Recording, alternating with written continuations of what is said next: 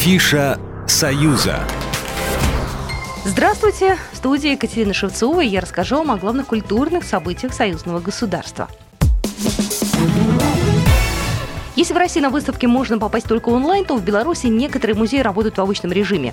Сатирические плакаты времен Великой Отечественной вывесили в Новополоске. Выставка посвящена, конечно же, 75-летию Великой Победы и называется «Окна сатиры», потому что главный экспонат – окна ТАСС. Более 20 агит-плакатов, над которыми работали выдающиеся творческие люди известного пропагандистского объединения – в окна ТАСС входили художники Кукрыниксы, поэты Демьян Бедный, Константин Симонов, Смаил Маршак и другие творческие люди. Они в своих работах рассказывали о героизме советских воинов, призывали к защите Отечества, высмеивали Гитлера и его союзников. Плакаты создавали не типографским способом, а вручную, с помощью трафаретов. Кроме того, на выставке показывают открытки ко Дню Победы 70-80-х годов из архивов музея Новополоцка.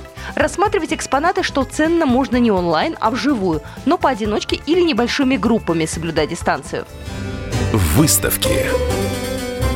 В Гомеле открыт дворец Румянцевых и Паскевичей. Там устроили выставку российско-белорусского художника. Владимир Куклин родился в республике Марий Эл, затем жил в Уфе и в 80-х переехал в Гомель.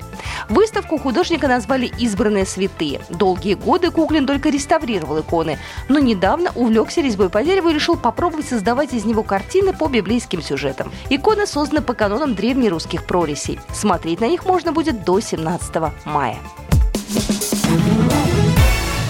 В Минске продолжает работать международная текстильная экспозиция. Она приурочена ко второму открытому фестивалю декоративного творчества «Текстильный букет». Выставку устроили в Национальном центре современных искусств. Зал расположен так, что с легкостью можно соблюдать социальную дистанцию.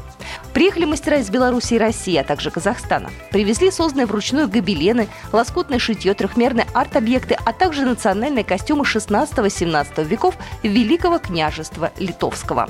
Выставка будет открыта до 10 мая.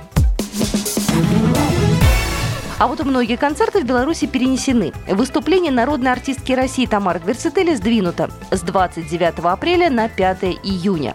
Концерт пройдет в Минском дворце республики под управлением Виталия Кульбакова. Певица выступит вместе с президентским оркестром Беларуси. Прозвучат «Молитва», «Десятый наш десантный батальон», «Виват Король» и, конечно, трогательные мамины глаза, под которые Гверцетели сама часто плачет.